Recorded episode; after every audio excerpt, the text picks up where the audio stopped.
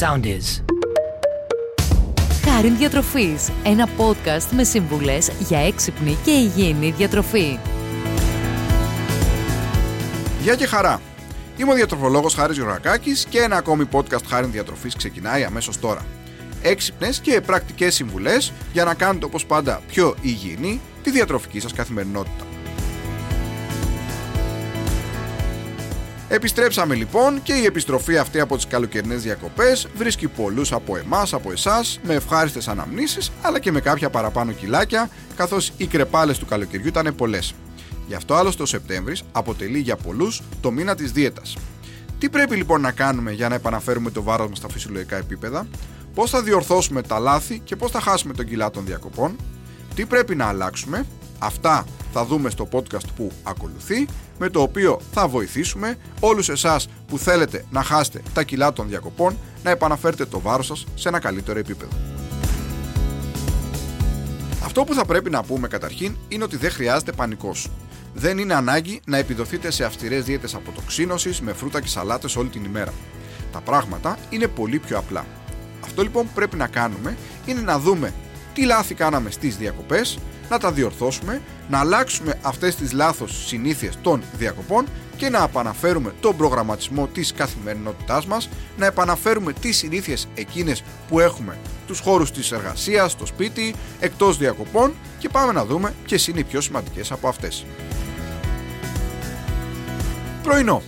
Η καλή μέρα από το πρωί φαίνεται και ένα από τα πιο συχνά λάθη ή από τις πιο συχνές υπερβολές που γίνονται στις διακοπές είναι αυτή του μεγάλου πρωινού. Έτσι για πολλούς η κατανάλωση μιας φωλιάτας, μιας τυρόπιτας, μιας ζαμπονοτυρόπιτας, μια μπουγάτσας αποτελεί μια συνήθεια στις ημέρες των διακοπών ή κάποια ομελέτα, έτσι κάποια φρουτοσαλάτα με πολύ ε, γιαούρτι, κάποιο γλυκό είναι κάποιες από τις συνήθειες πρωινού που πολλοί καταναλώνουν στις διακοπές. Αυτό λοιπόν που πρέπει να κάνουμε είναι να επαναφέρουμε τα αστικά όπως λέμε πρωινά μας, δηλαδή να βάλουμε ένα μπολ δημητριακά μεγάλα, να πιούμε ένα ποτήρι φυσικό χυμό με ένα τοστάκι με τυρί γαλοπούλα, να βάλουμε μια-δυο φέτες με ψωμί ολικής αλέσεως και λίγο μέλι, λίγη μαρμελάδα, να ξαναβάλουμε λοιπόν ένα πιο λιτό, απέριτο και ελεγχόμενο πρωινό σε σχέση με τα μεγάλα πρωινά τα οποία καταναλώνουμε στις διακοπές το πρωί ή συνήθως προς μεσημεράκι που για πολλούς όπως είπα και πριν ήταν μια σφολιάτα, μια ομελέτα, έτσι κάτι το οποίο είναι πολύ πιο ενισχυμένο. Φέρνουμε το κυρίως γεύμα το μεσημέρι. Μια από τις συνήθειε των διακοπών για πολλούς είναι η κατανάλωση του φαγητού, δηλαδή να τρώμε το κυρίως γεύμα απόγευμα ή βράδυ. Έχουμε ξαναπεί ότι η κατανάλωση φαγητού τις βραδινές ώρες επιβαρύνει αρκετά τον οργανισμό, μας φορτώνει με θερμίδες οι οποίες είναι δύσκολο να αποβληθούν.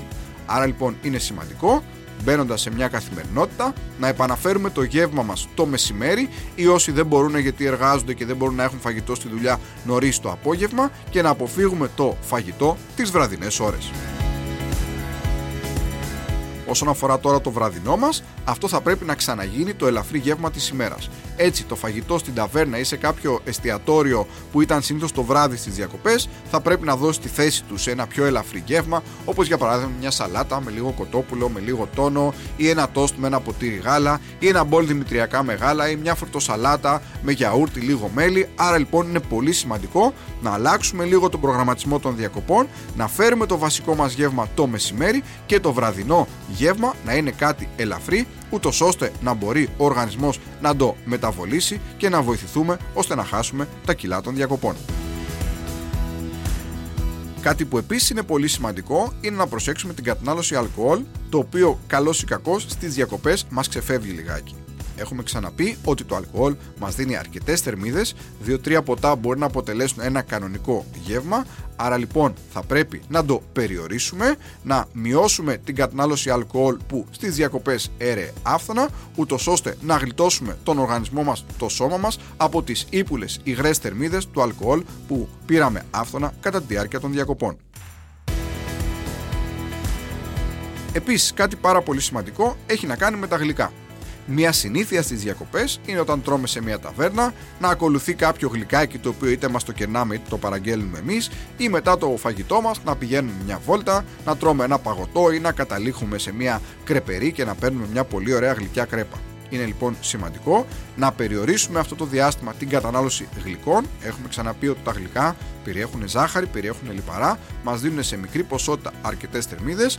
Αν λοιπόν θέλουμε να διορθώσουμε τα λάθη των διακοπών και να επαναφέρουμε το σώμα μας σε μια καλύτερη κατάσταση, πέρα από το αλκοόλ, πέρα από τον προγραμματισμό τον οποίο αναφέραμε προηγουμένως, είναι πολύ σημαντικό να περιορίσουμε και την κατανάλωση γλυκών και παγωτών κατά τη διάρκεια της εβδομάδας.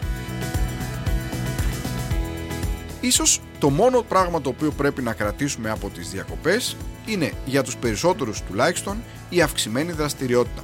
Το καλοκαίρι έχει ένα βασικό πλεονέκτημα. Λόγω της θάλασσας, ε, μπάνιο, κολύμπι, ρακέτα, ε, περπάτημα το βράδυ στην παραλία ή μια περατζάδα σε ένα νησί. Γενικότερα το καλοκαίρι αυτό που βλέπουμε είναι ότι αυξάνεται η φυσική μας δραστηριότητα. Επιστρέφοντας λοιπόν το Σεπτέμβρη στην καθημερινότητά μας, στην εργασιακή μας για πολλούς καθημερινότητα, μια παγίδα που μπορεί να υπάρξει είναι να κάτσουμε απότομα με αποτέλεσμα ο μεταβολισμός μας να πέσει. Άρα, παρά το γεγονός ότι μπορεί διατροφικά να βάλουμε ένα καλύτερο προγραμματισμό, το ότι μειώνουμε την άσκησή μας να μην μας βοηθήσει να χάσουμε τα κιλά που πήραμε. Είναι λοιπόν πολύ σημαντικό πέρα από τον διατροφικό προγραμματισμό που θα βάλουμε να προσπαθήσουμε να εντάξουμε περισσότερη δραστηριότητα, να κρατήσουμε τη δραστηριότητα στα επίπεδα που ήταν το καλοκαίρι ή ακόμη και περισσότερο να την ενισχύσουμε. Όσοι συνεχίζουν τα μπάνια είναι καλό να κρατήσουν τα μπάνια καθώς πλέον το καλοκαίρι έχει μετατοπιστεί καιρικά μέχρι και σχεδόν τα τέλη Οκτωβρίου, αλλά γενικότερα να έχουμε μια συστηματική φυσική δραστηριότητα 3 με 4 φορές την εβδομάδα ή και 5 αν θέλουμε να έχουμε μια συστηματική αερόβια δραστηριότητα μπορεί να είναι περπάτημα, μπορεί να είναι κολύμπι, μπορεί να είναι ποδήλατο και ό,τι αρέσει τον καθένα.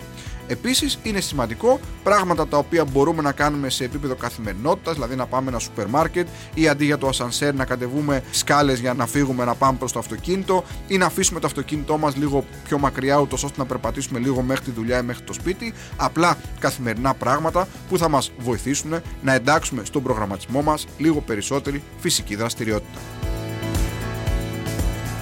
Βλέπετε λοιπόν ότι τα πράγματα είναι πολύ πιο απλά από ό,τι τα φανταζόσασταν. Δεν χρειάζεται να κόψετε ξαφνικά τα πάντα και να πάτε από το ένα άκρο στο άλλο. Αυτό που χρειάζεται είναι να επαναφέρετε τις συνήθειες τη διατροφική σας καθημερινότητας και να αφήσετε λίγο πίσω το πρόγραμμα των διακοπών. Άλλο ένα podcast λοιπόν φτάνει στο τέλος του. Μέχρι το επόμενο να είστε πάντα καλά. Ήμουν ο Χάρης Γιωργακάκης. Ήμασταν μαζί με χρήσιμες και πρακτικές συμβουλές. Να είστε καλά και να θυμάστε. Η σωστή διατροφή δεν θέλει κόπο, θέλει τρόπο. Ακολουθήστε μας στο Soundees, στο Spotify, στο Apple Podcasts και στο Google Podcasts.